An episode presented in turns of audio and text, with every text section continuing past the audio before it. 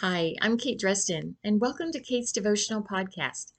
I drop my podcast every Wednesday, and it's always a five minute or less devotional to bring you encouragement as we try to live our lives according to the Bible. So glad you're here. Are you praying for someone you know to be saved? How long have you been praying for them?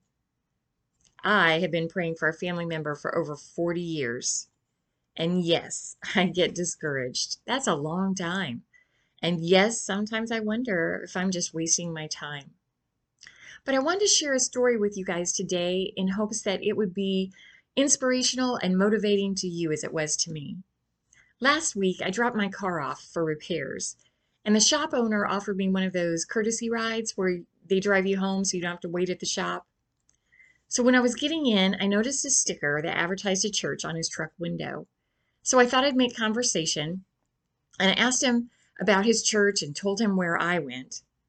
And I told him I, I went to church with a man named Bill, and he owns a body shop here in town. So he gives me this big smile and nods and says, I know him very well. He proceeds to tell me the story of how Bill had witnessed to him for years about his need to get right with God. He said he was never interested and never took Bill up on any of his offers. But then a few years ago, his wife died. He told me she had always tried to get him to go to church as well. And I could hear in the tone of his voice that he felt bad for all the resistance he gave to those who were trying to point him in the right direction.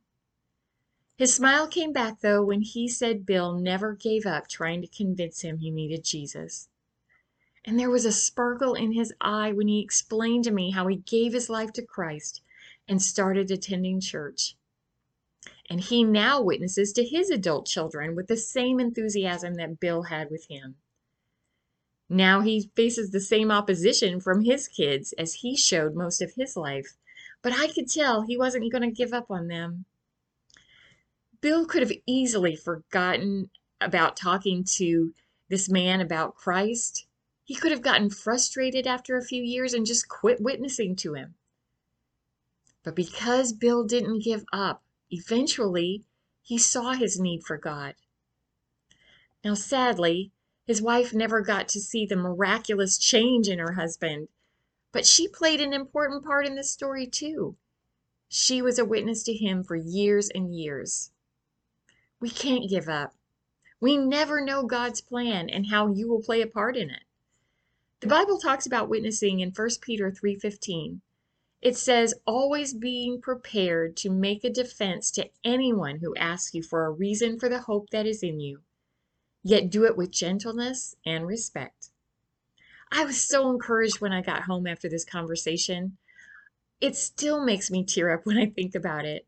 I'm not giving up on praying for my family member. Maybe their salvation is right around the corner. And you don't give up either.